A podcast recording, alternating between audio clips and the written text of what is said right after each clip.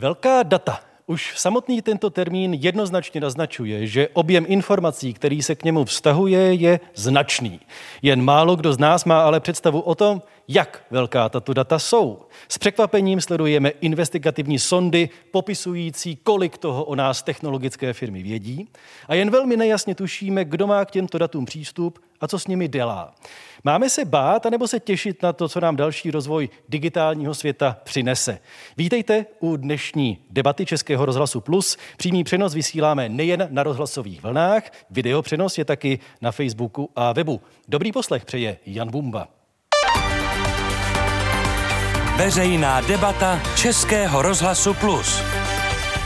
A našimi hosty dnes jsou, představíme v abecedním pořadí, Ivan Bartoš, předseda České pirátské strany. Dobrý den. Dobrý den vám i posluchačům.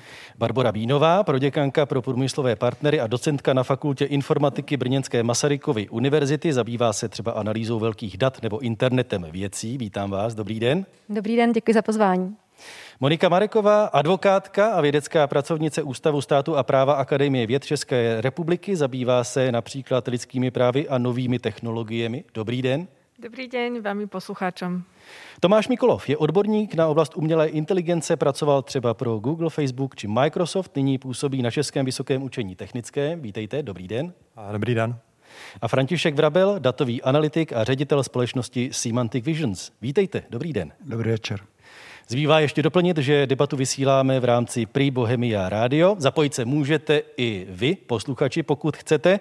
Pokud pošlete svůj dotaz, anebo třeba komentář, nebo nějaký postřeh na adresu plus.debaty zavináč rozhlas.cz.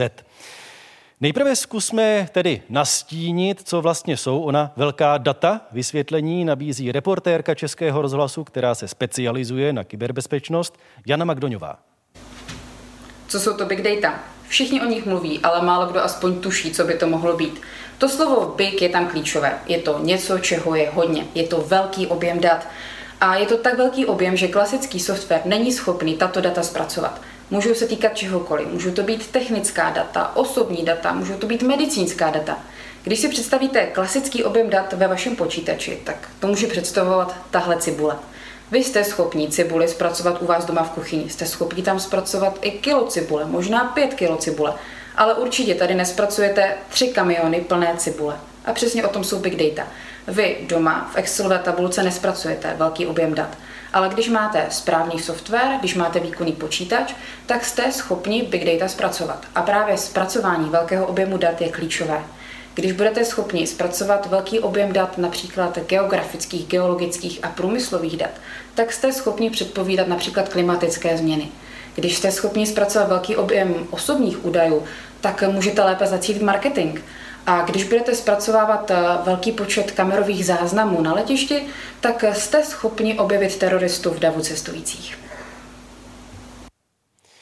Tolik tedy reportérka Jana Magdoňová. První část této debaty věnujeme soukromí a tomu, jakou hodnotu v digitálním světě vlastně má. My jsme v této souvislosti položili našim posluchačům otázku na Facebooku a na Twitteru. Ta otázka zněla, máte strach z toho, co všechno o nás vědí technologické firmy? Eh, na Twitteru to dopadlo tak, že 47% lidí řeklo ano, tedy mám strach, 53% ne. Na Facebooku, a všimněte si toho rozdílu, 66% řeklo ano a 34% řeklo, že ne. E, máte vy sami někdy strach z toho, co všechno o nás vědí technologické firmy? Pane Mikolové. No tak Neřekl bych, že zrovna strach, ale je to docela zjevné, že technologické firmy o nás sbírají velmi velké množství údajů a my sami nejsme schopni vysledovat, k čemu jsou následně využity. Ale musím říct, že když tady diskutujeme velké technologické firmy, tak i vlastně stát o nás zhromažďuje velmi velké množství dat a a já mám tak jako pocit, že často právě ty technologické firmy, které působí celosvětově, tak se k těm datům chovají zodpovědněji než, než mnohé úřady. Například tady tuším byl, byla nějaká kauza, tuším týden, pár, pár týdnů zpátky na Slovensku, kde uniklo asi 400 tisíc záznamů o lidech, kteří se tam nechali testovat, tuším, na ten koronavirus nebo něco takového, že tam byla běžně na internetu dostupná excelská tabulka, což je pro právě technologické firmy nemyslitelné volné, které mají nastavené různé jako kdyby mechanismy, aby data byly vlastně anonymizované, aby byly třeba zašifrované, hmm. aby k ním neměl jen tak někdo přístup. A, a už tady z tohoto hlediska mi přijde, že bychom neměli diskutovat právě tuto obavu ze zhromažďování velkých datasetů jenom a, vlastně v kontextu těch velkých technologických fir, firm, ale že bychom se měli podílet vlastně na všechny ty entity, které zhromažďují velké datasety a to jsou vlastně i vlády. Když se zeptám ještě jednou na ten osobní pocit z toho, eh, co vlastně nejen tedy firmy, ale i třeba vlády eh, o nás vědí a schromažďují eh, na internetu, paní Bínová, uvažujete někdy o tom, jak si v té osobní rovině? Máte z toho někdy strach? A, tak přímo strach taky asi ne, možná proto, že já v té, v té doméně tak nějakou takovou jako znalost toho, jak vlastně ty principy fungují, tak, tak mám. To znamená, že vím, že já jako běžný uživatel tak mám možnost určité věci kontrolovat, mít nad nimi, mít nad nimi nějaký, nějaký způsob jako kontroly toho, jaká data třeba komunikuji jenom zašifrovaně z mého zařízení na cizí zařízení, jaká data tak nechávám plynout, protože je sdílím se světem, protože tím způsobem já v podstatě také vytvářím nějakou digitální stopu, kterou si sama hlídám nebo kontroluju. Takže vyloženě strach bych neřekla. Já si dokonce myslím, že eh, tady to jako mít z čehokoliv strach, tak je vždycky kontraproduktivní, protože lidi, kteří mají strach, tak jsou snaží k manipulaci jakýmkoliv směrem. Takže, tak možná, kdybychom našim... to formulovali, tak jestli člověk má být ostražitý, Určitě, ostražitý, ostražitý samozřejmě ano, je, je hmm. dobré jakoby mít kontrolu nad tím svým chováním a nad tím jako vědět, jakým směrem ano, jakým směrem ne. František Vrabel chtěl reagovat, tuším, na tu pasáž o tom, do jaké míry tedy můžeme kontrolovat eh, to svoji datovou stopu? Já bych rád reagoval na, na výrok paní, paní kolegyně Barbory, která říkala, že jako běžný uživatel, ale vy nejste běžný uživatel, vy jste docentka ano, in, na informatice, takže eh, běžný uživatel vůbec nemá představu co o něm ty velké firmy sbírají. Eh, pane Bartoši, padla zde i eh, otázka, nebo spíš zamýšlení nad tím, že to nejsou jen ty firmy zdaleka, jen ty technologické firmy, ale že to je stát i vlády. Vy jste představitelem, vy jste předsedou strany, která se zasazuje o digitalizaci, vy jste eh, předsedou strany, která je spojena vysloveně s tímto světem. Je tam větší ta obava na straně nějakého úniku eh, dat právě na straně těch firm anebo na straně těch vlád a států? Tak já jsem vlastně většinu svého kariérního života dělal databázovou architekturu pro skutečně velké mezinárodní filmy, například Monster Worldwide, největší recruiters agency světová, té doby, eh, kde se pracovalo s obrovskými objemy dat na úrovni celosvětových nabídek práce, s velmi detailními daty, jako jsou životopisy uchazečů o práci, propojeny třeba na historická data z jejich studií, jak ta firma postupně dělala akvizice třeba firm, který řešili brigády pro studenty a toho člověka vy dokážete identifikovat. Eh, a musím říct, že z pohledu těch velkých firm, pro které jsou ztráty dat reputačním rizikem, možností ztrátou klientů je ta bezpečnost eh, méně opomíjena než na straně eh, toho státu. Ale já bych zrovna nehovořil o tom, že eh, stát nějak efektivně pracuje s big daty, jsou to v podstatě small data, nejsou tam ty každodenní transakce, když si vezmete, že denně je 500 milionů tweetů, jo, na internetu. To jsou ta big data. A já bych chtěl říct jednu věc, spojuje se to s tím strachem.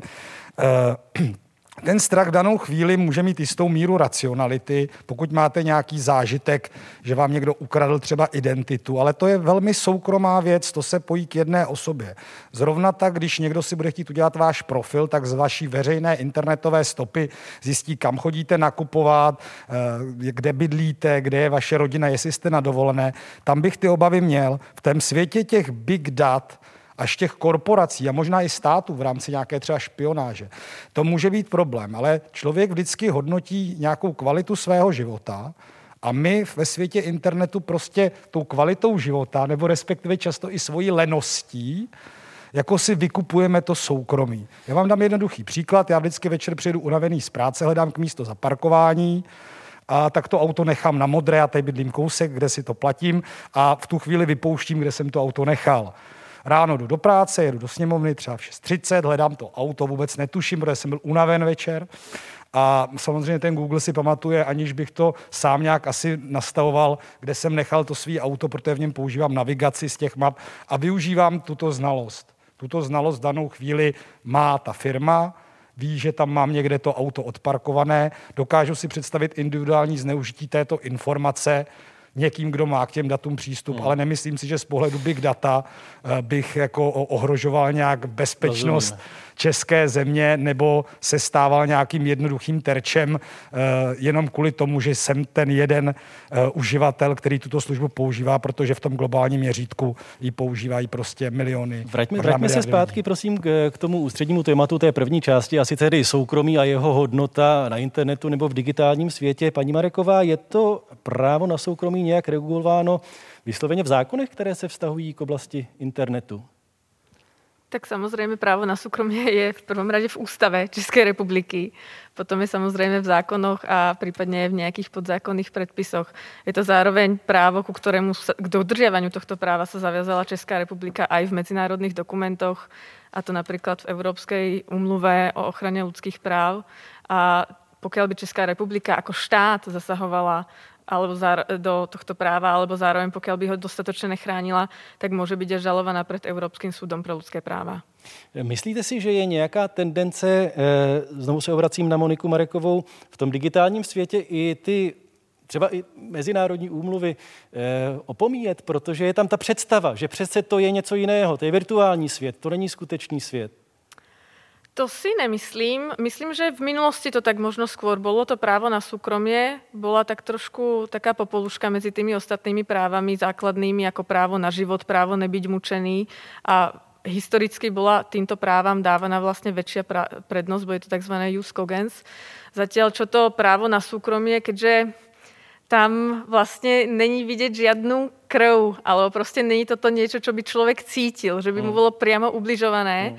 tak to právo bylo dávané možno trošku viacej do ústrania, ale na druhé straně mám ten pocit, že právě s tím vzostupom jednak technologických gigantů a těch soukromých firiem, jednak vlastně so zostupom technologií a tej možnosti vlastně tie big data a tak dále vlastně zpracovávat tie údaje, protože doteraz sme mali, alebo do nedávnej minulosti, síce tie dáta mohol niekto zbierať, ale bol pomerne veľmi ťažké z nich niečo vydolovať a vlastně urobiť z toho nějaký vzorec chovania. A, a teď zist... už to jde. A te, teraz to už vlastně začíná hmm. ísť. A to, čo bolo tak trošku akoby v ústraní, sa začína stávať tým mainstreamom a ja mám pocit, že právě už teraz vlastně aj ty mezinárodné instrumenty alebo zároveň aj národné instrumenty začínají dostávat prednost v této oblasti. Eh, pane Vrábeli, do jaké míry je dáno, co mají a smějí třeba technologické firmy eh, dělat ohledně ochrany soukromí a do jaké míry záleží na nich? Tak eh, tu, ta oblast je regulována eh, velmi nedostatečně. Ehm, ty technologické velké firmy jsou eh, napřed před zákonem, před legislativou a bohužel toho využívají a já bych dokonce řekl, že velmi zneužívají. V oblasti ochrany osobních údajů máme tady takzvané to GDPR, hmm.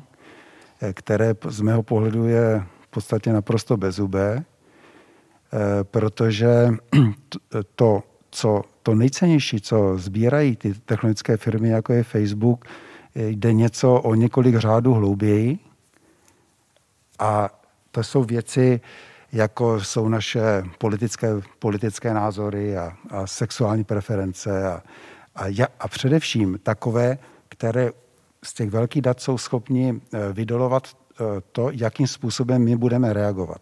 A vlastně to je podstatou toho jejich eh, eh, business modelu, že prodávají těm inzerentům a prodají to komukoliv, prodávají eh, to, jakým způsobem, tu, jakým způsobem budeme reagovat. A vlastně ta, ten princip, ta, ta data uživatele jim dávají zadarmo, k tomu tak bych se vrátil k té vaší základní otázce, většina lidí to dává zadarmo, jinými slovy si myslí, že, hmm. že, že, že, to, že to nemá žádnou hodnotu, ale ono to má a právě proto, že to hodnotu obrovskou má, tak z toho důvodu mají ty velké technické firmy takovou, takovou tržní sílu a takovou tržní hodnotu. My se, my se k tomu business modelu i k možným regulacím ještě dostaneme v průběhu této debaty. Teď ale přišel eh, dotaz eh, od posluchače Martina Jakuba, který říká, nebo píše, dotaz ohledně umělé inteligence a její možnosti predikce vývoje čehokoliv na základě získaných dat, následně možné manipulace tím či oním směrem. Je toto možné a jestli v budoucnu právě nebude řízená lidská činnost tímto způsobem? Pane Mikolové, co myslíte? No tak eh, to je asi dotaz na umělou inteligenci takovou, která se už dnes tady používá, to znamená strojové učení, které se tady často kombinuje právě s těmi big daty. Tady bych určitě řekl, že ono to tak občas zaznívá v těch diskuzích, a skoro jako kdyby tady byly nějaké zlé technologické firmy, které se snaží ovládnout svět, ale já, když jsem v těchto firmách pracoval, tak opravdu tam dělají lidi, kteří chtějí udělat něco jako užitečného pro, pro lidstvo. A když se zamyslíte právě třeba na takovou personalizací, třeba vyhledávači, jako je Google, tak No tam jako ta prvotní myšlenka přece není špatná, jako zhromažďovat datasety o tom, jakým způsobem se lidi chovají, aby vám ten vyhledávač vracel přesnější výsledky. A, tak já právě na tom jako nevidím nic špatného na tom začátku. Samozřejmě pak můžeme rozvíjet různé teorie, že když vám bude třeba Facebook ukazovat víc zprávy, které se vám líbí a nebude vám ukazovat ty, které se vám nelíbí, takže vás uzavírá do nějakých sociálních bublin, ale mně to často přijde, že takové jako takové jako informace jsou často zkratkovité, protože nakonec, když se podíváte na Ameriku, tak tam taky prostě pravicoví voliči si kupují jedny noviny, levicoví voliči si kupují jiné noviny, nekomunikují spolu. Vlastně je to problém celých médií, že máme takovou, takovou jako fragmentaci.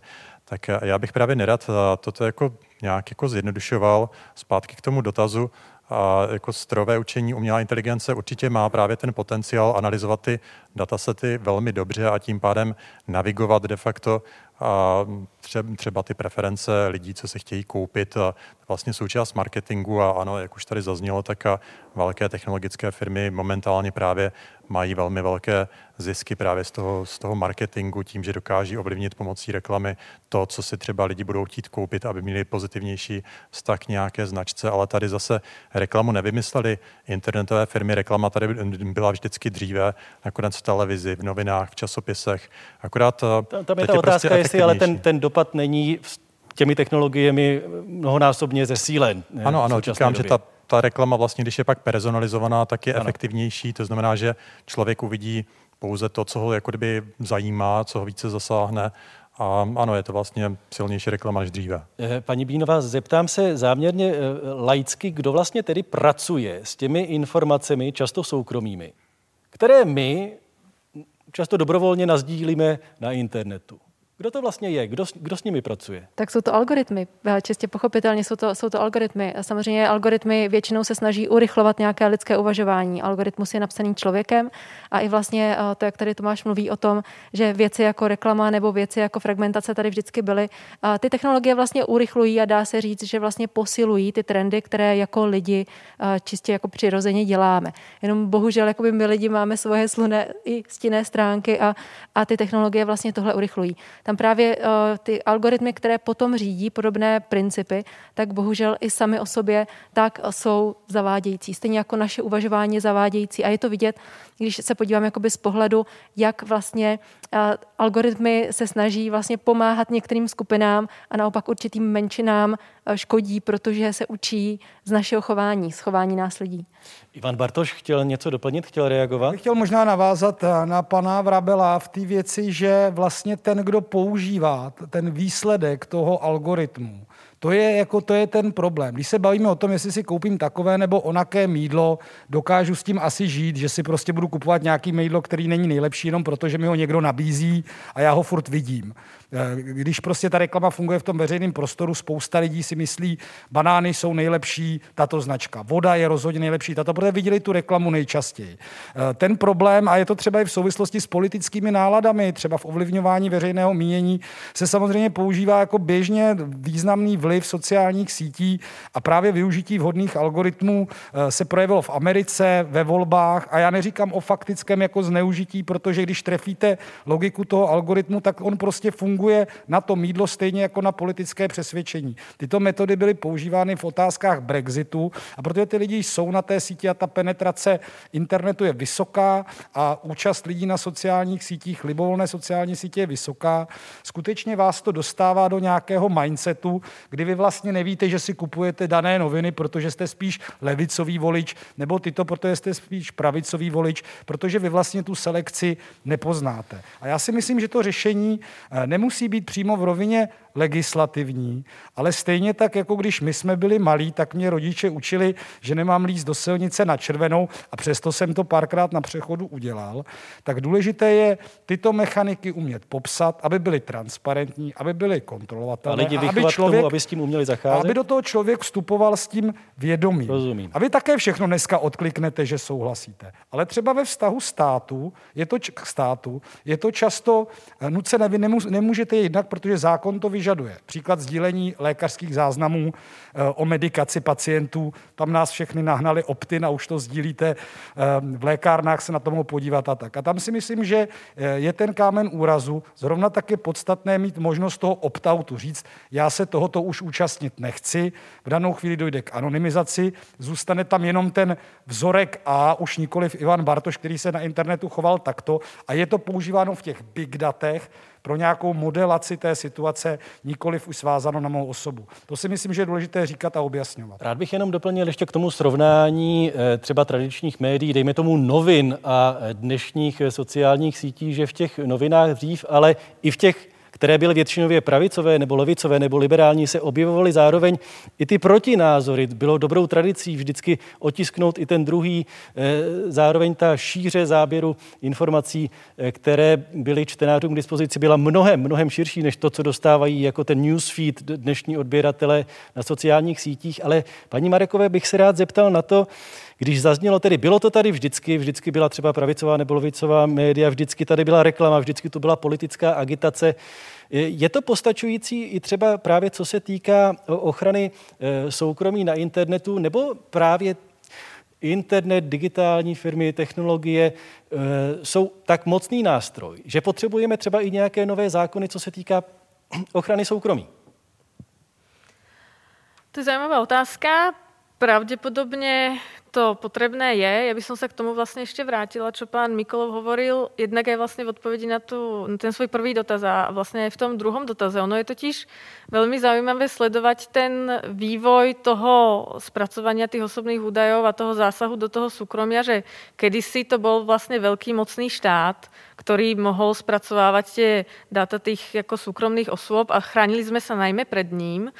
Neskôr teda nastúpili veľké súkromné spoločnosti, ale ktoré prišli akoby s tým, že Google mal dokonca v svojom, svojom tom základnom nejakom etickom kódexe, že vlastne, že don't be evil, nebuďte proste zlí a tak ďalej. A, a považovali sme to za, ne, za niečo, že prináša niečo dobré.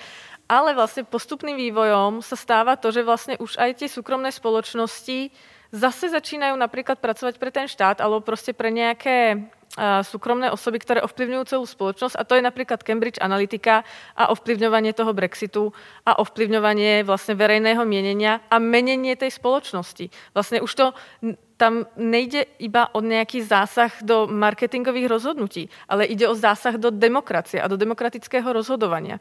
Pretože my sme vlastne schopní ovplyvniť to verejné mienenie takým spôsobom, že tí ľudia sa rozhodnú inak, ako keby mali iný, iné množstvo informácií k dispozícii. A to je možno ten problém, ktorý by mal byť nejakým spôsobom regulovaný. Samozrejme je to veľmi ťažké nejakým spôsobom do toho začať zasahovať a tú reguláciu vytvoriť tak, aby jednak boli prístup k informáciám, ale zároveň, aby byla zachovaná demokracia a aby nebylo ohrozené soukromí. To, jakým způsobem můžou firmy jako třeba eh, Cambridge Analytica ovlivnit veřejné mínění, zkoumá František Vrábel, jestli se nemýlím? Eh, mohou ovlivnit eh, poměrně významně, ale to jsou taková jako ad hoc ovlivnění. To, co je daleko závažnější a, a ten koncept ochrany těch osobních práv s tím vůbec jako nepo, nepočítá, nebo je to za, daleko za představivost eh, zákonodárců, je ten, že my vůbec nepotřebujeme žádnou Cambridge Analytiku nebo podobnou firmu, ale ta společnost díky té fragmentizace, díky, díky těm algoritmům extrémně cílené reklamy, kdy jsou lidé uzavíráni do těch informačních bublin a vlastně nedostanou se, abych navázal na vás, pane Bumbo, nedostanou se k těm, k těm protiargumentům té protistrany, tak se, vlast, tak, tak se torpéduje demokracie v tom jejím základu, že prostě lidé spolu přestávají mluvit. A tam ten problém začíná. Eh, Ivan Bartoš je demokratický politik, věřím. Máte obavu z toho, že ty technologie opravdu můžou torpédovat demokracii? Eh, tak my, když jsme před 11 lety zakládali Piráty, tak když se podívám na ty stanovy, tak první dvě věty našich stanov hovoří, že v 21. století je pro úspěšnou demokracii právo člověka získávat a šířit informace svobodně, vyváženo ochranou jeho soukromí. Já si myslím, že to je od nějakého roku 1970, 80, když Alvin Tafler napsal knihu se svojí manželkou Heidi Třetí vlna, vlastně konec industriální společnosti. Pozor na ty vlny v této době, to je nástup, nástup, nástup společnosti informační, což bylo velmi pragmaticky odměřeno počtem bílých límečků kancelářsky pracujících oproti modrým límečkům lidím, kteří dělají ve výrobě. A v té době informace začala být nejdůležitější komoditou. Nikoli v přírodní zdroje, nikoli v industriální těžký průmysl. A jako od té doby se tento boj vede a to právo na to soukromí člověka e, si dělá i ten stát. A my i v České republice jsme rádi, jsme v liberální demokracii, ale když se podíváte na země, jejich trajektorie byla původně demokratická, jako třeba Turecko, kde v boji proti terorismu byly velmi silně narušeny osobnostní práva lidí, práva na soukromí pod záminkou tedy boje proti terorismu, ať už platnou či či, či v danou chvíli fiktivní. Podobný je i současný, současná otázka třeba covidové, eh, boje proti covidu, eh, tak vy to musíte skutečně vyvažovat. A já jsem rád, že to tady zaznělo. To právo je v jistém smyslu jakoby nehmatatelné a vy na zároveň musíte vždycky řešit tu demokratickou společnost, právo člověka na soukromí, svobodu slova, která je taktéž zakotvena v ústavě.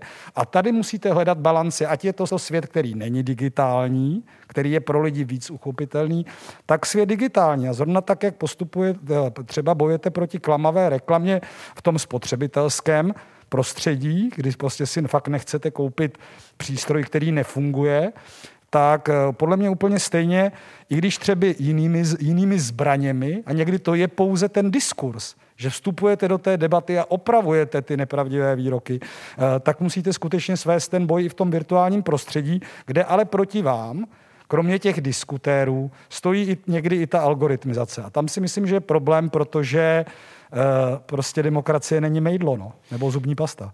Posloucháte Český rozhlas Plus. Hosty této debaty jsou předseda České pirátské strany Ivan Bartoš, Barbara Bínová z Fakulty informatiky Brněnské Masarykovy univerzity, advokátka Monika Mareková, odborník na oblast umělé inteligence Tomáš Mikolov a datový analytik František Vrabel. Posloucháte veřejnou debatu Českého rozhlasu Plus. Internet a digitální technologie samozřejmě přináší do našich životů i mnoho dobrého. Ostatně už to zaznělo i v průběhu této diskuse.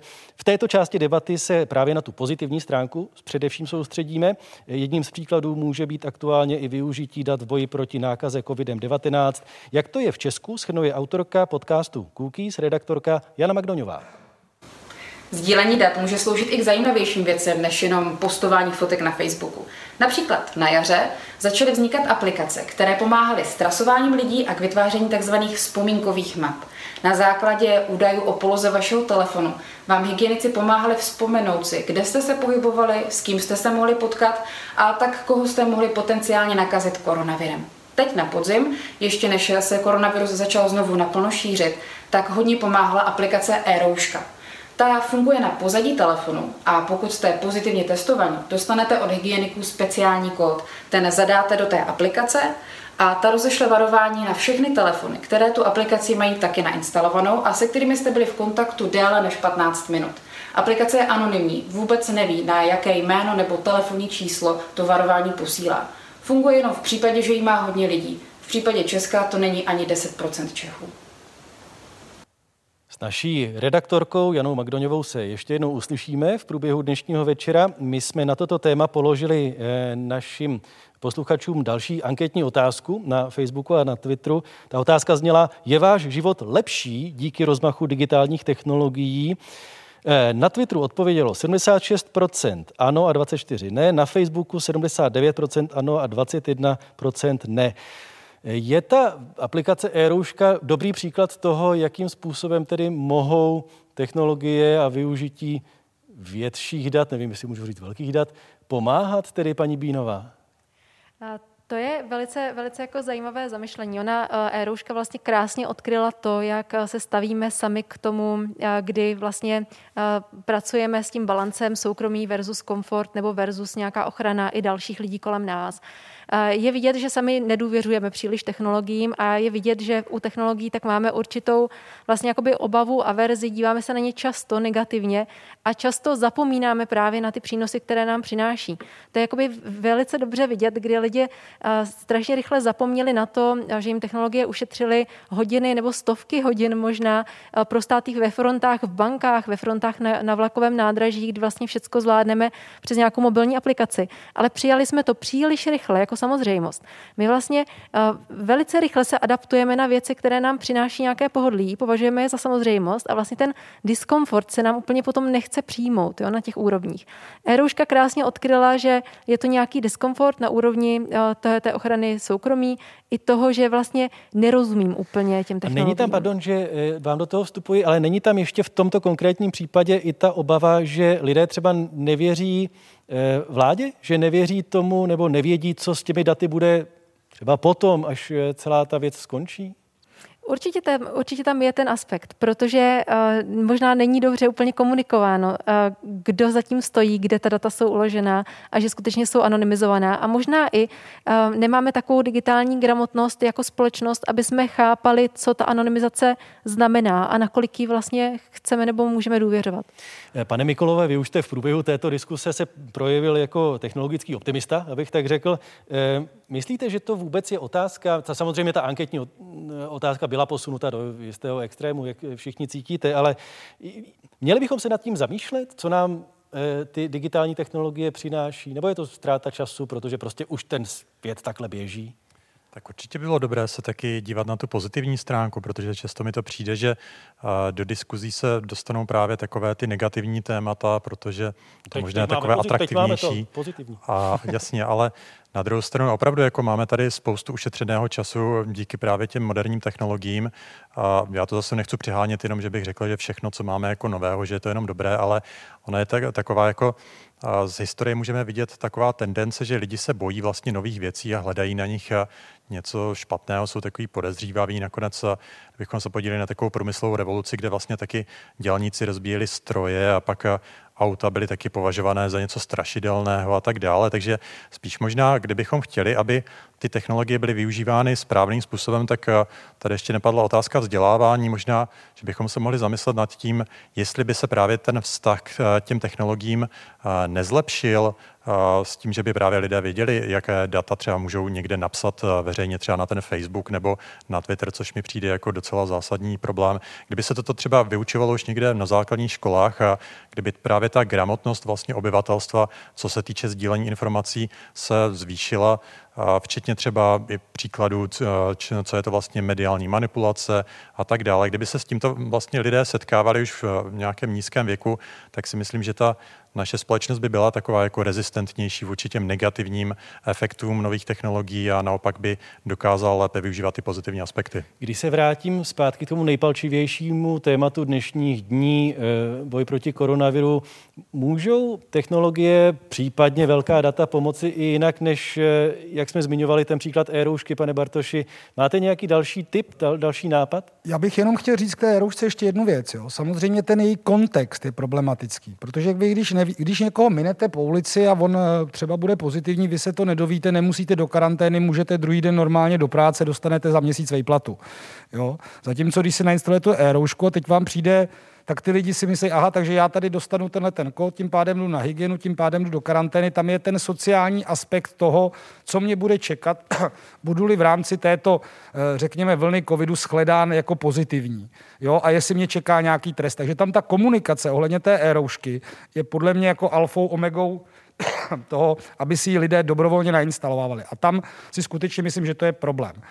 Eh, ještě jsem chtěl říct jednu věc. Když se v, eh, Anglii zaváděly terminály na vložení peněz, do banky. Všichni známe výběrní, ale už známe v Čechách i ty, kde se ty peníze dají vkládat. Lidé se to báli používat, protože se báli, že jim to ty peníze sežere a na lístku jim to dá jiný číslo.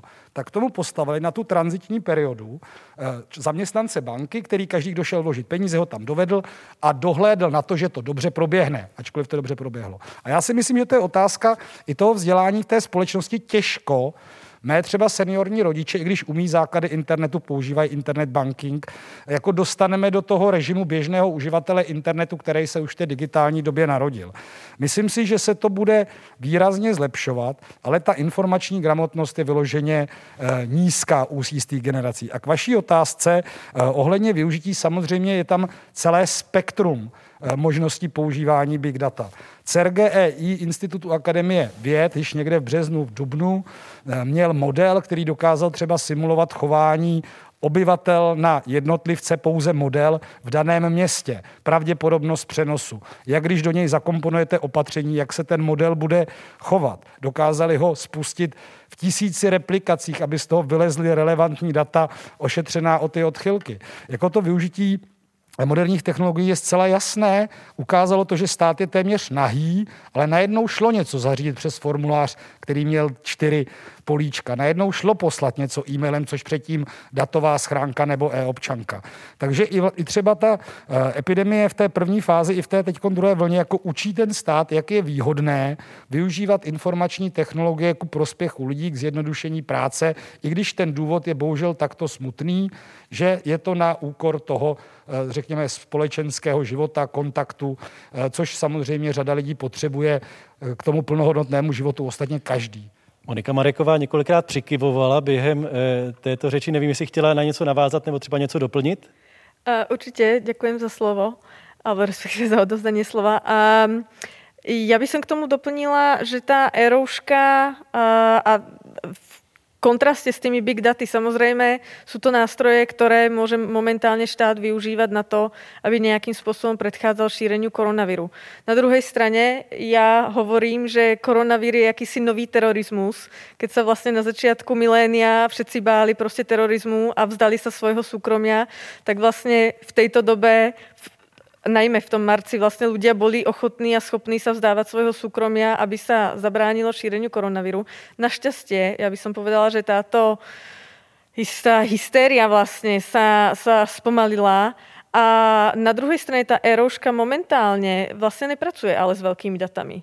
Ona tak, jak funguje teraz, tak je to taký pomerne jako jednoduchý, aby som povedala možno, že až bezzubý nástroj v tom zmysle, že to vůbec vlastně nefunguje na lokalizačných údajoch, ale iba na Bluetooth, čo znamená, že ten telefon vlastně skúša, či okolo něho jsou nějaké telefony, které mají zapnutý Bluetooth a mají nainštalovanou tu aplikáciu. Kolik z nás to má, to je otázka. Ano. A vlastně a v tom momentě on si iba zjistí vlastně nějaké čísla ostatných telefonů v okolí. Hmm. A pokiaľ by ten človek bol vlastne uh, potom zhľadaný pozitívny na koronavír, tak je mu poslaný ten kód a ten kód je zase odoslaný iba tým číslam, ktoré si tam on predtým nahral. A momentálne vlastne tá eruška funguje aj bez toho, že by mal človek zapnuté lokalizačné údaje. Pokiaľ teda nemá Android, pretože Android zase funguje, takže Bluetooth môže byť zapnuté len vtedy, keď má lokalizačné údaje, ale pri iPhone to tak není. Eh, František Vrabel chtěl také něco doplnit? Hmm. Abychom se povznesli nad ty partikularity um, a vr- jestli mi dovolíte vrátit se k těm big datům a technologiím, abych eh, zareagoval na pana Mikolova a také na pana Bartoše, tak um, já si myslím, že ti mladí uh, vůbec jako nejsou, nemají strach z technologií, protože jako vy neví, uh, neví o co jde, neznám nikoho, kdo by takový byl. Eh, akorát, eh, že mají daleko víc depresí než ty generace před nimi a, a míra sebevražd eh, dramaticky roste. Se vzděláním na vás, pane Bartoši, tak to, to, to je takový jako ideální koncept, ale víme, že vzdělání, ne každý touží po vzdělání, ne každý je schopen dosáhnout dostatečné, dostatečné gramotnosti v tom širším slova smyslu. A za další, když se bavíme o velkých datech, a ta jsou podle mého názoru zneužívána těmi velkými společnostmi, jako je Facebook, k tomu, aby se zvyšoval takzvaný user engagement, eh, který souvisí s, s, s termínem attention economy, kde usilují ty algoritmy o to, aby získali co největší naší pozornost. A tím vedlejším efektem je, že se, že se snižuje schopnost lidí soustředit a tím pádem se taky eh, limituje jejich schopnost eh, vzdělávání. Tam jenom mimochodem, když mluvíte o těch uživatelích, tedy users, tak eh, třeba v tom teď momentálně velmi populárním filmu Social Dilemma zazní věta, že jen ve dvou odvětvích nazývají své zákazníky uživateli a ta odvětví jsou nelegální drogy a software. Ivan Bartoš, prosím krátce. Krátké poznámky. To bylo i jedna z podmínek a od nás někteří lidé z Pirátů stáli u zrodu chytré karantény, respektive i první e-roušky. A ta podmínka k tomu, že to budou data, která v danou chvíli nebudou zneužitelná k něčemu ze strany státu a podle anonymizaci byl zásadní požadavek. Zatímco státy, které, řekněme, jsou, buď to mají větší důvěru lidí, nebo naopak jako to berou na tvrdo, tak měli ty data povinná, všichni se to museli nainstalovat, bylo to jasně spojeno s jménem, pardon, a vlastně tu karanténu takto vyžadovali. A já s vámi plně souhlasím, já jsem kyberhypík, já jsem nadšený z moderních technologií, ale kdyby se to mělo zvrtnout, možná bych byl nějaký ten budoucí Eh, člověk mimo systém, nechci říkat rozbíjející servery, věřím, že se to nikdy nestane. A ta, řekněme, i digitální totalita, nebo ta zahlcenost. Och, jak je příjemné, i když se nám to moc často nestane, prostě tu distrakci, to rozptýlení toho neustálého komunikačního šumu, od signálu přes Facebook, informace, jak je příjemné to vypnout. A samozřejmě ta koncentrace těch lidí v tom hyperinformačním světě je velmi nízká a má to ty společensky negativní aspekty. Na druhou stranu to umožnilo obrovskému množství lidí efektivně pracovat, lidi, kteří by třeba nešli do kolektivu, kteří mají nějaké lehké sociální fobie nebo si připadají neatraktivní. A to umožnilo obrovskému množství lidí dělat kvalitní práci za dobré peníze, takže ono zase to propojení sítě sítí jako přineslo spoustu pozitivních aspektů obrácenou stranou k té socializaci. Já se vrátím s dovolením zpátky k tomu tématu využívání velkých dat a technologií v dnešní době. Já jsem si tady vypsal jeden příklad, eh, on ho tedy uvedl časopis Forbes, ten popisoval, jak v Číně instalovali teploměry ve vlacích, když u někoho odhalili zvýšenou teplotu, musel na test. Pokud byl testován pozitivně, museli všichni, kdo byli ve stejném vagónu do karantény, eh, využívali se k tomu samozřejmě eh, digitální technologie. Je tohle to kýžený postup?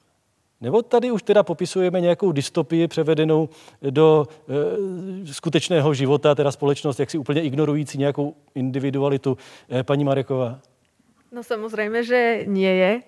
A to je právě ten problém Číny, která vlastně tie, alebo takisto nielen Číny, ale vlastně akýchkoľvek nedemokratických režimov, a to, že vlastně ty technologie je možné zneužiť k tomu, že ovládame tu spoločnosť a to takým spôsobom, že vďaka technológii rozpoznávaní tvár, tváre dokážeme toho človeka vlastne konštantne sledovať pri akomkoľvek vlastne pohybe na ulici, vo vlaku, vo verejných priestranstvách a aj keď ide o pohyb vo verejnom priestranstve, v momente, keď je takýmto spôsobom sledovaný, a to vlastne v tej Číne je možné, dokonca oni majú tak vyvinuté technológie na rozpoznávanie tváre, že človeka je možné rozpoznať, aj keď má rúšku na sebe. Tak vlastně na základě toho je schopné, jsme schopni vlastně vytvoriť vzorec, kadiaľ on chodí a aj keď sa pohybuje po verejnom priestranstve, tak zasahujeme do jeho súkromia. A bohužiaľ v Číne sa to vlastně dostalo až tak ďaleko, že sú schopní sledovať tu spoločnosť absolútne a keď človek tam prejde na červenú, tak ten človek môže vlastně dostat nejaké jako minusové body a byť penalizovaný v ďalších oblastiach svojho života. Paní Bínová, myslíte, že je možné nějak stanovit tedy hranici mezi tím, kdy je přínosné mít v ulicích bezpečnostní kamery a odůvodnit to tím, že potíráme kriminalitu.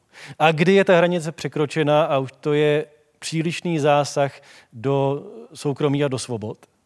A tady u toho je velice jako zajímavé si uvědomit, že vlastně technologie tak jdou velice rychle dopředu. A to je něco, co bude velice těžké zastavit. Jo? Ty technologie jdou velice rychle dopředu a takzvaný dual use dilema ukazuje, že jdou použít k, pro vlastně dobré věci stejně jako pro ty špatné. Jo?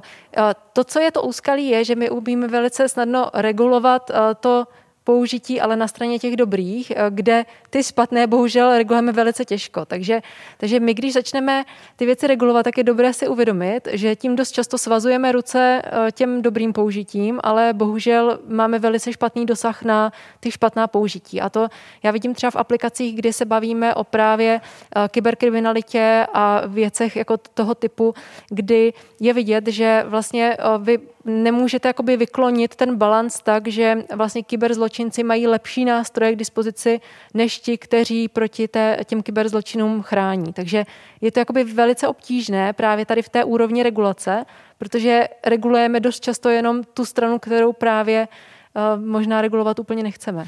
Pane Mikolové, myslíte, že existuje takové riziko, že třeba ti eh, vývojáři v nejlepší eh, víře vyvinou nějaký algoritmus nebo nějaký software, který umožňuje ještě dokonalejší třeba sledování v ulicích, ale pak to prostě někdo zneužije? Tak možné to svým způsobem určitě je, protože zase z té mé zkušenosti ve firmách, v těch velkých technologických firmách často pracují různí nadšenci, kteří právě koukají jenom na tu jednu stránku mince. Si pamatuju, jak tam třeba jeden slavný inženýr v Google prostě pořád přepočítával ten čas, který vlastně ušetřil těm, těm uživatelům tím, že zrychlil nějaký algoritmus na to, kolik vlastně hodin a roků života vlastně ušetřil celému, celému lidstvu a byl z toho jako nadšený. A jako bylo to velmi hezké a pozitivní, ale zase na druhou stránku pak vám tady někdo přijde třeba s opačným názorem, že naopak to zvyšuje třeba a, jako kdyby ten user engagement, jako kolik času lidé stráví v dané aplikaci a pokud je to pak objektivní funkce toho daného programu, aby vlastně udržel co nejvíce očí po co nejdéle, což pak právě umožňuje prodávat tu reklamu, tak pak je tady ta odvrácená stránka mince, což může být třeba vyšší závislost na některých těch aplikacích. že ono je to celé jako komplikované, jak už tady zaznělo dneska několikrát, nemůžeme prostě se dívat jenom na jednu, na jednu věc a spíše se na to dívat jako v širším kontextu. Vždycky jsou tam nějaké klady a nějaké zápory a a asi tak to. No. Pane Vrábeli, vy jste spíš hovořil varovným hlasem zatím v průběhu této diskuse. Když bychom v rámci této části debaty, kdy se soustředíme hlavně tedy jaksi na to dobré využití eh, technologií a velkých dat, kdybyste měl zmínit nějaký jeden, dva, tři příklady, kdy jste přesvědčen o tom, že opravdu tady to pomáhá, tak eh, chtěl bych říct, že jsem nadšencem moderních technologií, ale snažím se, eh, snažím se upozorňovat eh, na ta rizika, která jsou s nimi spojená. Když jsme u umělé inteligence, jeden z těch velkých autoritativních technologických časopisů udělal výzkum a zjistil, že, že ten poměr inženýrů nebo těch špičkových tvůrců umělé inteligence, kteří nehledí na to, co se s tou technologií stane, těmi, eh, kteří se nad tím zamýšlí, respektive chtějí použít například pro identifikaci deepfakes, eh, tak je stoku jedné. Tak to jsou věci, které, na které se snažím upozorňovat. Eh, s lidem těch špičkových na tom vůbec ne, nezáleží a, a jednomu z, tě, z té stovky záleží. Ale pozitivní, ta pozitivní zpráva je, na, je například ta, že technologie nepochybně dramaticky urychlí vývoj vakcíny nebo vakcín eh, tak to je nepochybně jako úžasná, úžasná zpráva. Připomínám, že do této diskuse se můžete zapojit i vy svými dotazy, pokud nám pošlete otázku nebo třeba komentář na adresu plus.debaty zavináč rozhlas.cz. Hosty této debaty jsou předseda České pirátské strany Ivan Bartoš, Barbara Bínová z Brněnské Masarykovy univerzity, advokátka Monika Mareková, odborník na oblast umělé inteligence Tomáš Mikolov a datový analytik František Vrabel. Veřejná debata Českého rozhlasu Plus. Sdílení dat nám může přinášet pohodlí i pocit bezpečí, ale co dělat, když máme pocit, že toho o nás internetové společnosti vědí příliš? Co všechno firmy zajímá, popisuje opět redaktorka Jana Magdoňová. Pořád slyšíme dokola, že přicházíme o naše soukromí. A je to pravda. Kdo dnes nemá Facebook, nemá e-mail, kdo nepoužívá věrnostní kartičky do obchodu.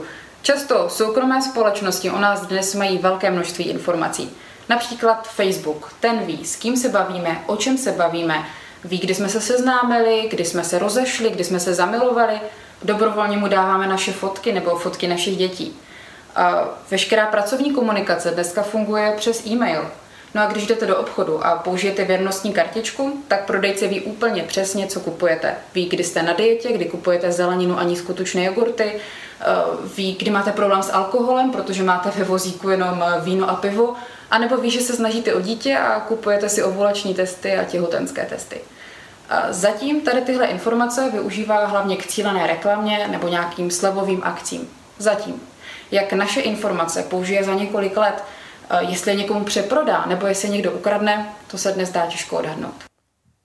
To byla ještě jednou redaktorka Jana Magdoňová. My jsme se stejně jako v předchozích částech i tentokrát eh, ptali našich posluchačů na agentní otázku na Facebooku a na Twitteru. Ta otázka zněla, byli byste ochotní vzdát se kvůli ochraně soukromí sociálních sítí?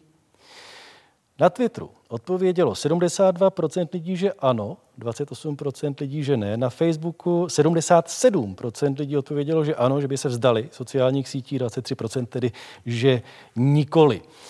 Eh, paní Mareková, překvapují vás tahle čísla? Protože to vypadá, že jasná většina lidí eh, říká, že ano, že, že by se vzdala sociálních sítí. Tie čísla ma neprekvapujú pri tom spôsobe, akým je položená tá otázka. Protože, a to je vlastně... Ona tak ten, byla položená schválně, my to je, to je ten problém, to je ten problém. Vlastně každému, keď poviete, někdo o vás zbiera údaje a je schopný zjistit, že se snažíte o dieťa alebo že máte problém s alkoholom, chcete sa vzdať vlastně sociálnej siete, aby toto o vás nezistil, tak každý vlastně povie, no jasné, že sa tej sociálnej sieti vzdám. Druhá vec je, že tie sociálne siete, alebo vlastne akékoľvek tieto vernostné programy sú postavené takým veľmi e, sofistikovaným spôsobom k tomu, že vlastne človek ani si neuvedomuje, akým spôsobom tie údaje môžu byť zbierané, čo všetko z nich môže byť vlastne čítané, akým spôsobom môžu byť dané do toho vzorcu a môže byť zistené vlastne o tom človeku všetko od jeho sexuálnej orientácie cez jeho náboženské vierovýznanie, prácu, počet detí, partnerov a tak ďalej. A uh, to, že člověk vlastně si toto neuvědomuje, keď se vzdává toho svého soukromí a dává tie fotky na internete, tak to je právě to nebezpečenstvo. Eh, v této části debaty bychom se především měli soustředit tedy na otázku, jak držet sdílení dat pod kontrolou, nebo jak zkrátka si počínat, aby eh, to dopadlo všechno pokud možno dobře. Musíte, pane Mikolové, třeba vy sám si nějak regulovat čas, který trávíte na internetu? No, regulovat, jak eh, čas trávím na internetu, já bych ani neřekl vlastně přes počítač, jako dost pracuju, takže u počítače strávím docela dost času a neřekl bych, že se snažím o nějakou regulaci a mm, nevím, co bych k tomu dodal. Nikdy vás to ani nenapadlo, že byste si říkal, že eh, toho času před obrazovkou trávíte moc? Moc. Já nevím, já jsem tady ten, ten problém jako opravdu nikdy neměl, že bych měl dojem, že, že, jako, že nedokážu od počítače odejít, to zrovna ne. Určitě jsem strávil jako spousty času u počítače, protože nakonec jsem jako programoval od malička různé hry a takhle. A nepřišlo mi to nějak jako škodlivé. Já si myslím, že naopak je tady možná takový trochu fenomén, že a vlastně lidé jsou posuzováni vlastně očima jako kdyby těch předchozích generací a tím, jak se rozvíjí společnost a technologie, tak a, prostě budeme neustále se dívat na to, jak to dělali lidé před námi a že třeba chodili víc do přírody, zatímco my se budeme uzavírat e, více do různých měst a být e, více u těch e, počítačů. A já nevím, no, ono se to jako to, to, těžko... by vám, to by vám přišlo jako, jako kýžený vývoj, že prostě nebudeme chodit já, já do přírody a zavřeme Já teďka nemluvím o tom kýženém vývoji, já spíš mluvím o tom, jak, jak se jako posuzujeme, jak se vidíme, že často a prostě se vidíme tak jako historicky, jako že tak, jak byly věci třeba 50 let zpátky, tak byly vždycky, ale to není pravda. Naopak tady je právě vždycky takový ten, a, taková ta změna ve společnosti, možná teďka je rychlejší právě díky hmm. tomu rychlému rozvoji technologií, ale vždy tady prostě bylo takové to, a víte, tak, t- takové to smýšlení, jako že ty mladší generace jsou, jsou hloupé a dělají tady to a my jsme to tehdy nedělali, když jsme byli mladí. Takové, takové to myšlení, to bychom vysledovali ještě někam do starého Egypta. Ne, nej, nejsem si jistý, jestli tam je přímo opravdu ten konflikt, jak si mladší, starší generace, myslím, že i starší lidé dokážou být velmi závislí, protože... ale eh, pane Bartoši, dokáže předseda Pirátské strany se odstřihnout? Eh, musí, musíte si vy sám třeba nějak regulovat čas, co trávíte? Mikrof, mikrofon, prosím, mikrofon. po, eh, nebo teď jsem si ukradl eh, na rodinu čtyři dny. Minulý týden odjel jsem na Kokořínsko ještě s miminkem čerstvým a s manželkou a s dcerou. Eh, do toho bylo po volbách a samozřejmě jsem musel, ačkoliv jsem nahlásil digitální detoxikaci, tak řešit spoustu věcí. Jako, ať jsem dělal v korporacích systémovou architekturu, tak počítač byl můj pracovní nástroj a komunikační a kolaborativní software, na kterým třeba více vývojářů dělá na projektu, byl můj pracovní nástroj. V momentě, kdy jste politik, který kromě té faktické práce legislativní musí pracovat mediálně a komunikovat jak v rámci eh, třeba práce ve sněmovně, tak i s tou stranou, i s těmi lidmi, kteří na vás kladou ty dotazy, eh, tak si asi nedokážu představit, že bych eh, v danou chvíli neměl svůj Facebook, no. který si vedu sám, kde mám svůj profil, neměl možnost reagovat na Twitteru či konzumovat nějaké zprávy vládní, které se teď nově prvně posílají na Twitter, než se sdělí nějak jako lidem v tradičních médiích. Eh, není to pro mě jako představa, která je reálná, protože ty technologie jsou součástí toho života. Já bych chtěl jenom říct, a to je dobře zaznělo, ta technologie sama o sobě není zlá. Když se podíváte na eh, třeba eh, hry Karla Čapka, kdy ty vynálezci vždycky šli tím, jak pomůžou té společnosti a vymýšleli nějakou věc s tím užitkem, tam je to explicitní na co asi bude někdo používat třaskavinu, že jo? jo? tak na lámání skal, na tunely nebo do války. A já si myslím, že to je úplně stejné v tuhle tu chvíli i s těmi technologiemi. A skutečně já jsem, a tady sdílím eh, s panem Mikolovem ten optimismus, jako prostě ta technologie eh, posouvá tu společnost dopředu a já jsem strašně rád, že žijeme v Evropě, která se stará o ty lidi, o ty své občany evropské, eh, ze, z pohledu i těch uživatelů, eh, těch nakupujících, ano. těch klientů, protože zatímco ten trend v západním světě, v Americe je všechna data pro biznis v té Číně a v těch autoritářských režimech všechna data státu, tak ta Evropa má specifický přístup k ochraně těm spotřebitelům a já si myslím, že do budoucna i ta Evropská unie může být takový fortrest eh, těch, eh, těch dat a toho soukromí těch uživatelů eh, a já doufám, že i ty migrace těch firm evropských na, evropské, na evropskou platformu jako budou, budou postupně přibývat jsme unikátní v tom. Přišel nám dotaz teď do této debaty od pana Jiříka, s dovolením ho přečtu. Zda byste souhlasili s regulací obchodu s daty například formou koncesované živnosti, která bude mít specifická pravidla a dohled.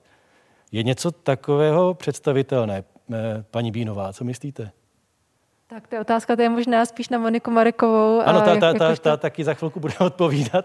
Právničku, protože já si myslím, že právě ta legislativa kolem, tak, tak je, je něco, v čem já se neorientuju tak, tak, tak, to, tak dobře. Takže nechala bych to možná do, na dobrá, Moniku. Eh, omlouvám se za nepřesně zacílenou otázku, paní Mareková. Je to, je to možné si to představit? Koncesovaná živnost, obchod s daty? Zatiaľ pravděpodobně asi nie, protože data ako také zatiaľ nejsou považované za vec ako komodita, ktorá by sa dala v nejakom objeme vlastně predávať, alebo ako není to, není to vlastně zatiaľ nejakým spôsobom úplně definované v občanskom zákonníku, že to je prostě vec nehmotná, hmotná, alebo vlastně čokoľvek to je. A vůbec si zatiaľ teda neviem predstaviť, ako by, uh, ako by bol definovaný ten obchod s daty. Samozřejmě na druhé straně to je niečo, čo je v budúcnosti možné, ale je potreba doriešiť to vlastníctvo tých dát, my sme sa ešte pred debatou vlastne tu bavili e, s panom Bartošom aj o tom, že vlastne ako by tie data mali byť vlastne vlastnené človekom, že napríklad človek by sa ich nikdy nemal vzdať a vždy by mal mať právo na to, aby ich vlastne vymazal, aj keď ich tomu predajcovi odovzdá, alebo či tam tá vlastne možnosť je, nie je, či tým, že už vlastně teda data raz odovzdá, tak tým pádom akoby stráca nad nimi kontrolu a tie už sa replikujú ďalej bez toho, aby on to vlastně vedel. A toto zatiaľ není, není doriešené. Sú rôzne teórie o tom, aj napríklad internet vecí, samozřejmě funguje na tom, že prístroje v domácnosti nějakým způsobem sbírají dáta a nie je úplně jasné, co se s tými dátami ďalej deje. Tie slúžia na zlepšenie tých technológií, na ďalší vývoj, ale takisto môžu ohrozit súkromie. Uh, no a zatiaľ sa vlastne iba momentálne tvoria tie koncepty.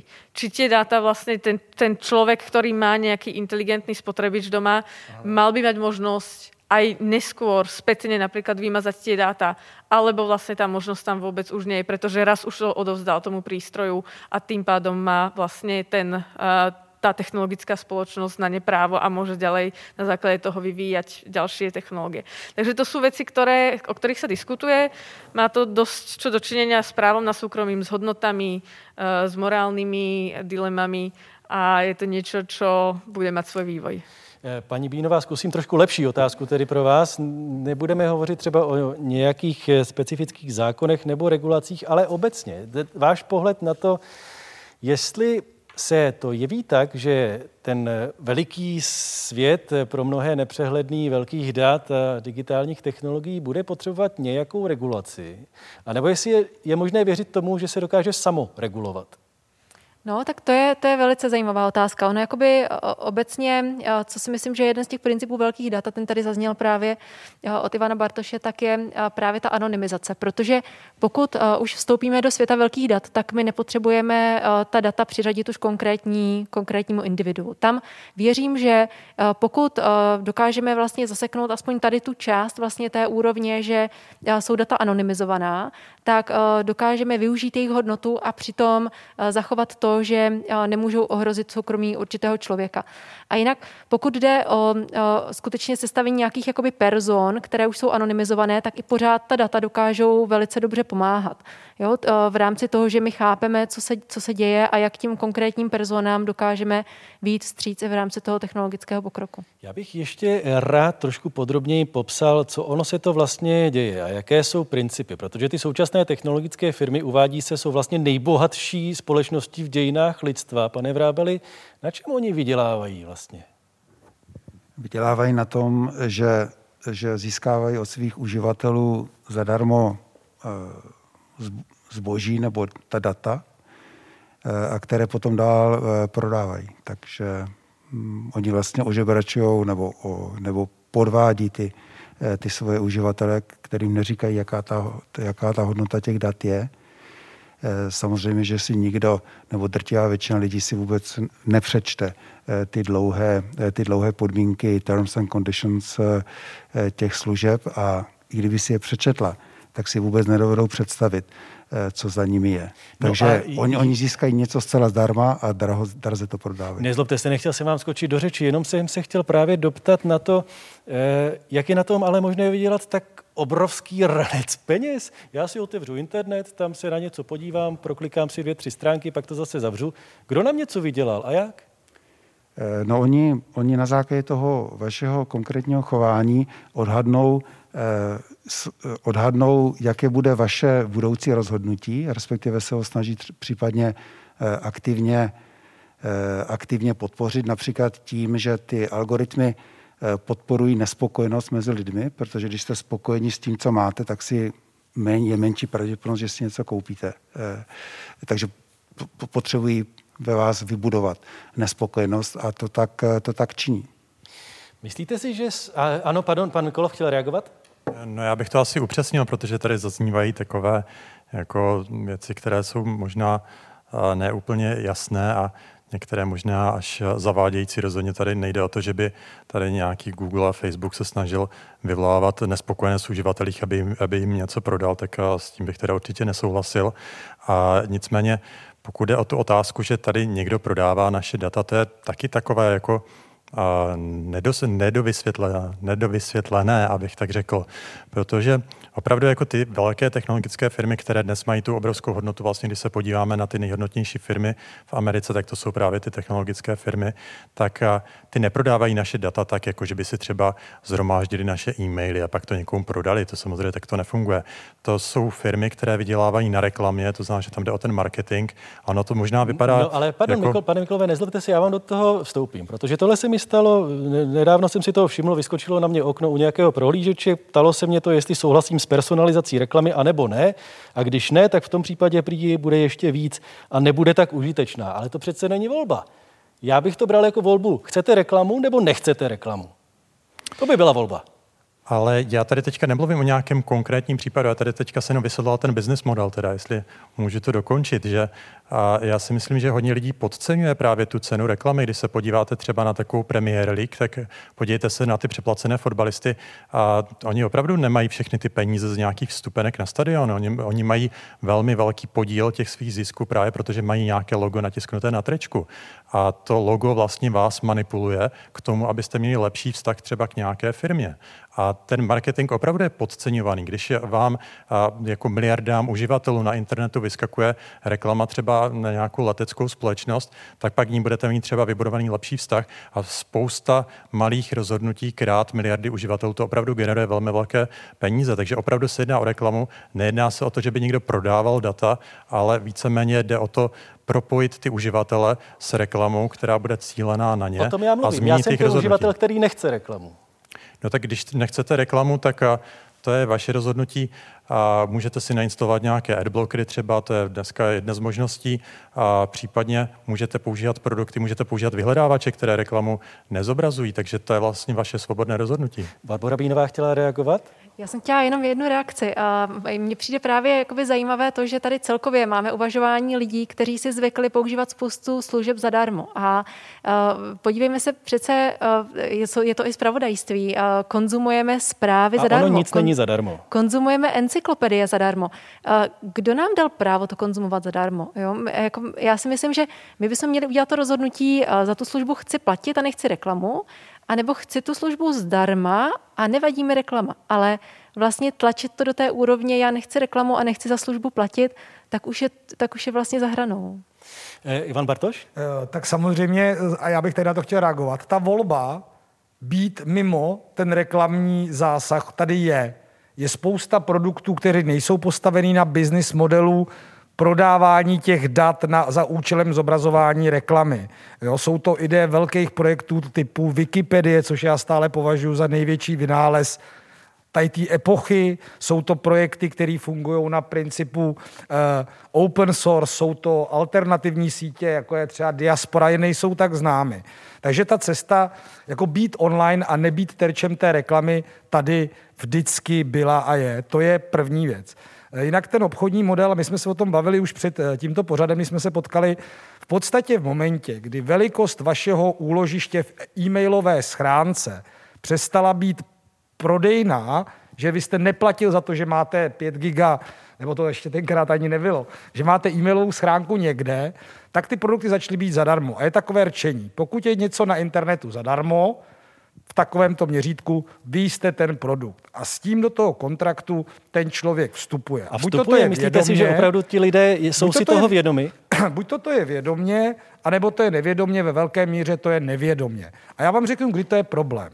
Když já si najdu letenku a budu chtít letět někam, jestli se to bude moc v nejbližší době, tak mi vyskočí v nejlevnějším hledání letenek cena obvyklá pro mě nejnižší cena údajná, ale moje nejnižší cena vzhledem ke všem datům, které jsou nazbírány ve všech službách, které jsou propojeny a integrovány, je to úplně jiná cena, než třeba kdyby toto hledala moje maminka doma na počítači, protože ona se kouká na jiné reklamy, její historie vyhledávání je zcela jiná než moje.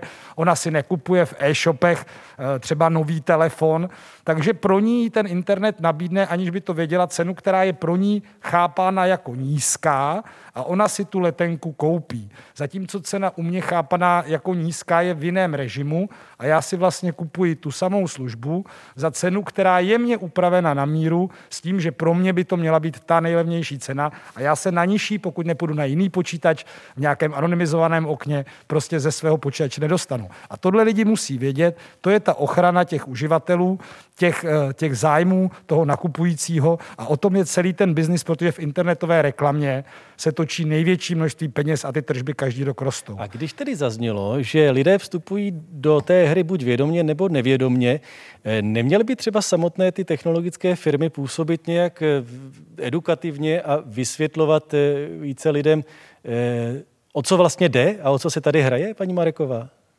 tak to by bylo samozřejmě ideálne, ale tým pádom by sa sami strieľali do nohy. Pretože práve oni fungujú na tom, že zbierajú tie data a ten produkt, to by som teda vlastne, ale ono to tu už zaznělo, není to, že by tie data predávali ako také surové data. Vlastne oni na čom bohatnú je, že sú schopné tie data spracovávať. A spracovávajú ich takým spôsobom, že sú potom schopné vytvárať veľmi dobre cielenú reklamu. A tá reklama je cielenejšia ako je reklama v televízii, pretože to ide každému, alebo reklama v rádiu, alebo reklama na billboardoch. A práve preto sú oni tak bohaté, pretože sú schopné tie data vlastne vyzobať a potom konkrétnym človekom nabídnúť, ponúknuť konkrétne produkty. Je teda, a, pardon, ak by to, a, a, aby som odpovedala na tú vašu otázku, a ak by to tým ľuďom začali vysvetľovať, tak samozrejme tí ľudia by sa dobrovoľne začali možno vzdávať tých sociálnych sietí a tie data by im nedávali a boli by viacej obezretnejší a tým pádom samozrejme tie firmy by strácali tie svoje zisky a nemohli by možno ponúkať tak cielenú tú reklamu. Ona aj Google a Facebook sa vlastne vyvíjali. Ešte pred desiatimi rokmi neboli schopní dávať tak cielenú reklamu. Neboli to tak hodnotné firmy, ako sú dnes. A to vlastne sa stalo až tým vývojom a takisto aj Google je teraz ako vyhľadávač schopný zase dávať oveľa cielenejšie vlastně tie výstupy, ako bol schopný před nějakými 10-15 rokmi. A je to teda úplně naivní představa, že by opravdu ty firmy nějakým způsobem, já to hodně nadsadím, ale eh, tam měly nějaké takové varování, jako je na krabičkách cigaret. Pozor, když použijete tenhle produkt, může se stát tohle a tohle? Paní Mareková. Tak v istom zmysle oni samozrejme majú nejaké, keď je cookies na stránkach, to sa netýka teda Facebooku a Google, ale stránky napríklad takisto sledujú pohyb váš po tých stránkach. A to upozornenie tam je, akurát, že je väčšinou tak veľké a vy sa chcete na tú stránku pozrieť skôr, než to tam prečítate, takže odkliknete áno, aby to zmizlo.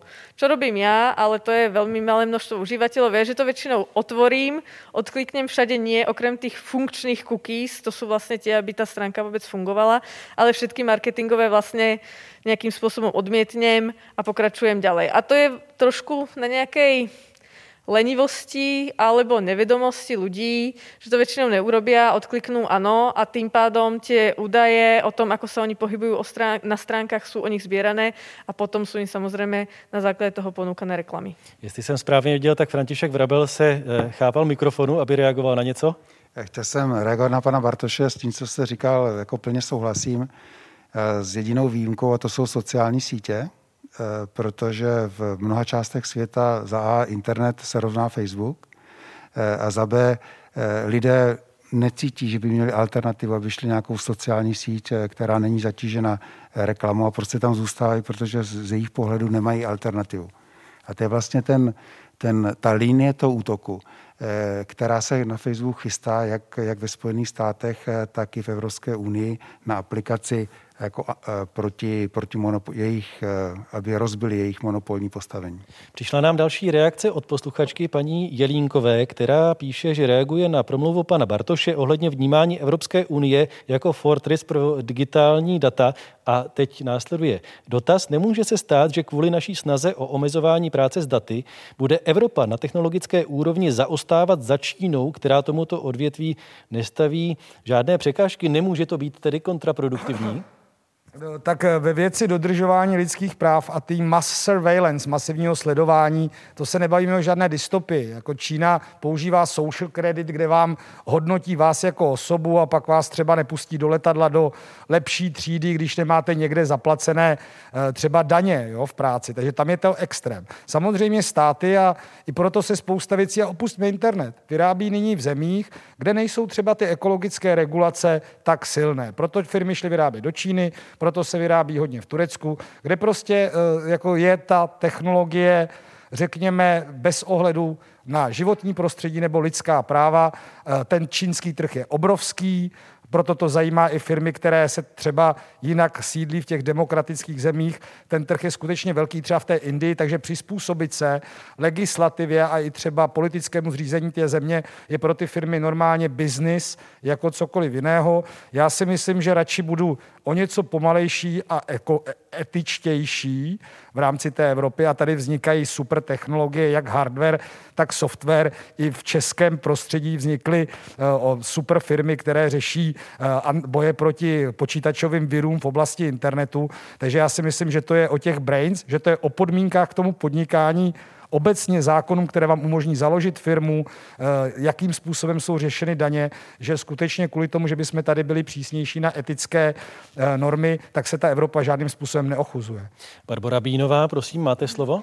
Eh, určitě, já si myslím, že eh, ta otázka eh, hodně, hodně šla směrem vlastně k té Číně, která spíše zneužívá ty technologie, než využívá. Jinak právě naše schopnost vyvíjet algoritmy, jak v Evropě, tak zejména teda v Americe, tak je vyšší a lepší, kvalitnější než té Číně. Jenom v Číně vlastně se to trošičku vymklo kontrole těm, těch lidí a, a dostalo se to do rukou vlády, která to neužívá úplně etickým způsobem. Jinak, co se týče využívání technologií tady, tak tak i v České republice máme fakt vynikající vědce, vynikající týmy a Tomáš určitě jako patří, patří mezi ně. I jako u nás na univerzitě věci, které jsme schopni dělat v kyberbezpečnosti, kdy vlastně technologie dokážeme využívat k tomu, aby jsme identifikovali to, že se děje nějaký kybernetický útok. Protože dneska už počítačová bezpečnost nefunguje tak, že byste postavili zámek, že byste udělali lepší dveře na ten systém, ale funguje tak, že dokážete vlastně chápat, co se děje, jo, kde se někdo pokouší postavit postavit si cestu, postavit si vlastně tunel tím systémem, který mi umožní nějaký kybernetický útok. To jsou věci, které dneska díky právě technologiím a díky špičkovým algoritmům, které vyvíjíme tady v Evropě nebo v Americe, tak jsme schopni vlastně odhalit a predikovat to, že se někde něco takového děje. Takže v tom si myslím, že eh, jak Evropa, tak Amerika jsme, jsme na špičce a tam určitě se nemáme proč Číny bát. Tam spíš jako ten, ta etická stránka věci tak v té Číně pokulhává. Paní Bínová, a když hovoříte o studentech, to by mě zajímalo, jestli s nimi probíráte i etickou stránku celé věci. Do jaké míry vlastně se svými studenty v současné době rozebíráte vůbec to, že, a zase řeknu, v nejlepší víře můžou přispět k vývoji něčeho, co může být eh, třeba zneužito? To je výborná otázka. Já bych řekla, že tohle se teďka dostává, dostává do škol, dostává se to i na univerzity. My jsme právě na, na Masarykové univerzitě teďka otevírali nový studijní program právě kyberbezpečnosti pro bakalářské studenty. Jde o profesní studijní program, takže tam je myšlenka skutečně jakoby generovat lidi, kteří jsou připraveni na tu praxi, připraveni pomáhat té společnosti, pomáhat firmám a kteří právě i, ten etickou, i tu etickou stránku věci mají součástí toho vzdělání. Takže dostává se to i do, do toho vzdělání. Řekla řekla bych, že eh, se to tam dostává pomalu, jo? že to je věc, která třeba pět let zpátky ještě skutečně se nad ní nepřemýšlelo, ale teďka už se to do těch škol dostává taky. Eh, pane Mikolové, myslíte, že v těch firmách třeba ta otázka, jestli je etické maximálně monetizovat to, co, to, co se dělá, že si ta otázka, děláme to pro maximální zisk, je něco, co by se probíralo? Tak určitě se probírá tady tato otázka. Víceméně, když se podíváte na maximalizaci zisku, tak eh, to taky není úplně jednoduché, protože se můžete dívat na ten zisk v krátkodobém horizontu, v dlouhodobém horizontu a určitě technologické firmy vždycky sami sebe chtěli vidět jako firmy, které zde budou za 10-20 let. A kdyby se chovali velmi eticky nezodpovědně, tak eh, by se vlastně zase stříleli do vlastní nohy zase z toho dalšího časového horizontu a byly by buď to nějaké výrazně regulované, zakázané a tak to dále. Takže ano, určitě firmy jako nejsou ani zlé, ani dobré, určitě se snaží maximalizovat svůj zisk, ale zároveň být eh, v nějakých normách pro danou společnost. A, takže asi tak to ještě bych teda doplnil k těm předchozím ano, ano. dotazům, tak eh, třeba se často diskutuje teda ta Čína, ale já jsem bydlel v Americe docela řadu let a tam vlastně taky funguje něco, co se jmenuje credit score, takže člověk má přiřazené nějaké číslo, jak eh, dobře splácí účty a když má to číslo příliš nízké, tak pak mu třeba nedají půjčku nebo dostane půjčku za mnohem horší úrok. A, takže není to tak natvrdo jako ano, ne jako v Číně, že vás někam nepustí do, třeba do vlaku, ale zase máte vyšší ceny za, za spoustu zboží. Tak to je jedna z těch věcí, že a to je, a to často kritizujeme Čínu za věci, které existují v Americe. A ještě jestli bych se mohl vrátit... Pardon, jenom to byla doplňující otázka, jestli tohle, co jste teď popsal, je dobré nebo špatné? To se těžko hodnotí, ono je to právě často jako kulturně podmíněné, že když v nějaké kultuře vyrostete, tak máte určité hodnoty a pak věříte tomu, že ta vaše kultura je lepší. Kdybychom tuto diskuzi měli teďka v Číně, tak bychom se naopak plácali po zádech, jak máme skvělý systém. Takže já bych nerad hodnotil, jestli je to dobré nebo špatné. Prostě v různých částech světa fungují věci různě a přijde mi, že bychom se neměli snažit z našeho pohledu hodnotit sousedy a chtít po ostatních, aby vyznávali naše hodnoty, ale prostě respektovat to, že různé společnosti mají nastavené pravidla různě a nechat je žít tak, jak žijou. Už eh, několik minut dlužím slovo Monice Marekové. Ďakujem. Ja by som ešte reagovala vlastne na, ten, na tú prvú otázku a na pána Bartoša týkajúcu sa toho, či Európa vlastne stráca svoju konkurencieschopnosť alebo biznis, pokiaľ sa pokiaľ ochraňuje právo na súkromie oproti tej Číne. A tam samozrejme súhlasím s pánom Bartošom a e, chcela by som povedať, že je potreba, aby sme boli veľmi obezretní v tom, či chceme nejakým spôsobom v krátkodobom horizonte možno rozvinúť náš biznis alebo zvýšiť si bezpečnosť. Ale na druhej strane tá hodnota toho súkromia, vlastne hodnota demokracie.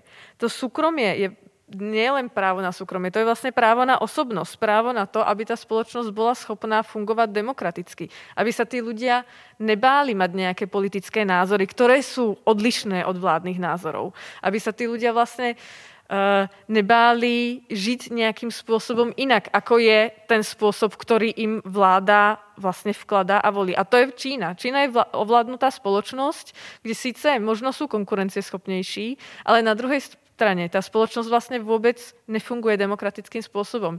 Tí ľudia sú tlačení do nejakého proste priestoru, ktorý im vytvorila vláda a musia sa v ňom pohybovať a musia sa podľa neho správať. Pokiaľ sa tak nesprávajú, tak sú penalizovaní.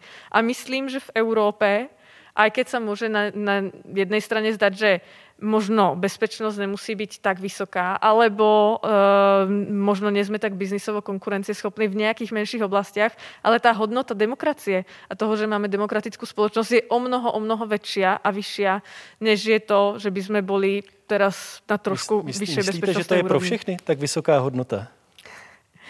A možno niekto túto hodnotu v sebe nemá, a samozrejme mnohí ľudia si povedia, no tak ja sa kľudne vzdám svojho súkromia, pretože ja, ja nemám čo stratiť a kľudne to súkromie vlastne ako otvorím, aby tu bola väčšia bezpečnosť. Ale bohužiaľ, uh, ja sa obávam, že aj keď si toto vlastne človek v sebe povie, tak v skutočnosti potom sa môže správať inak a tá spoločnosť potom stráca tú demokratičnosť a stráca tam nejaký politický diskurs a už sa potom tí ľudia správajú podľa toho, ako by sa vlastne správať mali, alebo ako je nejaký ako mainstream a tým pádom sa tá spoločnosť vlastne nevyvíja. Pane Bartoši, prosím, pokud možno krátkou reakci. Eh, mikrofon, opět mikrofon ten problém je samozřejmě v tom, když vy, když se to týká třeba financí, když někde dlužíte, tak je běžný, že se podívá banka do bankovního registru nebo i do toho komerčního solusu a ty peníze mi nepůjčí. S tím já nemám problém. V otázce, kdy vystupujete do různých kontraktů, například si kupujete teda ten alkohol, jak jsme se o tom bavili v tom supermarketu, nebo ty tlustý buřty, a tyhle data by se dostaly do ruky třeba pojišťovně, tak vy v danou chvíli, když dojde ke spojení těch dat, tak oni řeknou, pane, nevím, vomáčka, vy tady budete mít takovouhle pojistku, protože vy konzumujete samá nezdravá jídla. A vlastně teprve spojení těch dat, a to ta big data umožní, protože ty největší služby mají ty informace od těch návyků, kam jezdím, s kým chodím, že čeká někdo, třeba to miminko. Tam je ten problém. A já bych chtěl říct ještě jednu věc, která je podle mě velmi důležitá. A ta hodnota, i u těch velkých firm eh, pro lidi je to bezpečí a ta anonymita i hodnota pro spoustu lidí. Když si všimnete na kauzu NSA, kdy pro změnu Amerika sledovala půlku světa přes ty technologie, tak pak řada firm, i třeba to byl, myslím, Apple, který postavil na tom další svoji strategii. Tak zatímco firmy poskytovaly Microsoft eh, výzvědném službě National Security Agency eh, ty data, tak, eh, tak Apple řekl, my teda tady máme takovéto kryptování a my ho neposkytneme ty zdrojové kódy, protože pro naše zákazníky je důležité, a já nechci říkat o konkrétních značkách, ale i ta bezpečnost té služby je value. Většinu softwaru, který já třeba používám, jsou softwary, které mají tu hodnotu toho, že moje hesla jsou zabezpečená, umožňují mi šifrovat, umožňují mi třeba i trojfázové ověření té služby.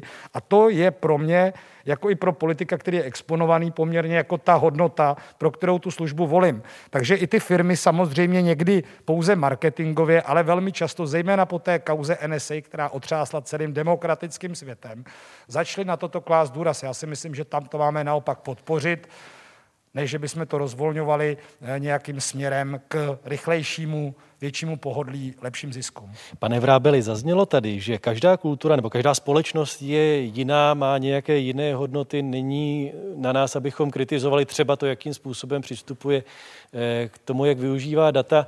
Jaký je váš pohled? Dá se to takhle eh, říci? Nebo třeba existují nějaké univerzální hodnoty, které bychom měli vyznávat všichni? Já si myslím, že, že je to možné říct eh, pouze pro toho, kdo nežil v totalitním eh, režimu a nedovede si představit, eh, co to je diktatura. Jestli bych mohl navázat na pana Bartoše, když se snažil vysvětlit ten rozdíl s těmi, s těmi buřty, aby, abychom nedostali, že nedostaneme třeba pojištění, že to je něco jiného, než když si chceme požádat o půjčku a jen přirozené, že se ta banka podívá do nějakých registrů, jestli jsme dlužníci nebo ne, tak v případě Číny, eh, tak eh, když budete nepohodlný, tak budete třeba do koncentračního tábora. Tak eh, to je jakoby podstatný rozdíl. Do budoucna. Bude to na nás, uživatelích, jak si budeme chránit svá data, jak budeme využívat internet, nebo to bude na těch firmách, které třeba budou donuceny k nějaké samoregulaci, nebo to bude na nějakých zákonech eventuálně i nadnárodních smlouvách. Paní Bínová, co myslíte? Já si myslím, že to bude eh, určitý, určitá eh, komunikace, která vlastně teďka už probíhá. Myslím si, že je čím dál patrnější v tom mediálním prostoru, že se jí věnuje určitá pozornost a myslím si, že v tomhle, v tomhle ohledu je to dobře. I vlastně to GDPR, o kterém se eh, tady mluví a byla, byla o něm, byly o něm velké diskuze vlastně v těch letech, kdy se zavádělo, tak alespoň rozpoutalo tu debatu, kdy vlastně řada lidí si uvědomila, jaká je hodnota dat a kde všude vlastně data, data putují. Já si myslím, že co se týče toho, toho nalezení rovnováhy, tak tam bude důležité právě to vzdělání nás jako lidí, kdy i vlastně uvědomění toho, že technologie mají nám sloužit. Jo? My nemáme my sloužit technologiím, ale technologie nám. Vůbec to, že u spousty lidí skutečně lidé říkají, že nechtějí technologii, že se chtějí vzdát technologií, je tam ten pocit, jako kdyby oni byli sluhové technologií. To tak není. A myslím si, že zrovna vzdělání je něco, co dává člověku to uvědomění si, že technologie je můj pomocník a já mám možnost eh, s tím pomocníkem nakládat tak, abych díky němu šetřila čas, který můžu využívat jinak, než že si sednu zase k obrazovce. Takže edukace, a potom eh, věci na té jakoby základní úrovni anonymizace, které, které půjdou jak vlastně tou legislativní cestou. Barbara Bínová, proděkanka pro průmyslové partnery, docentka na fakultě informatiky Brněnské Masarykovy univerzity, odbornice na analýzu velkých dat, zabývá se též internetem věcí. Děkuji, že jste byla hostem této debaty. Naschledanou. I já děkuji. Naším hostem byl také předseda České pirátské strany, poslanec Ivan Bartoš. Děkujeme, že jste přišel. Naschledanou. Děkuji za pozvání. Monika Mareková, advokátka, vědecká pracovnice Ústavu státu a práva Akademie věd, odbornice na lidská práva a nové technologie. Děkujeme, že jste přišla. Naslyšenou. Děkujem. Tomáš Mikolov je specialista na oblast umělé inteligence, pracoval pro špičkové firmy jako Google, Facebook či Microsoft, působí aktuálně na Českém vysokém učení technickém. Pane Mikolové, děkujeme, že jste přišel. Naschledanou. Díky a nasla. A naším hostem byl taky František Vrábel, datový analytik a ředitel společnosti Semantic Visions. Děkujeme za účast v diskusi. Děkuji za skvělé otázky. Taková byla další veřejná debata Českého rozhlasu Plus. Od mikrofonu se loučí Jan Bumba. Těšíme se na slyšenou nejen u dalších pořadů, ale snad i u dalších veřejných debat a snad už to bude i s účastí veřejnosti.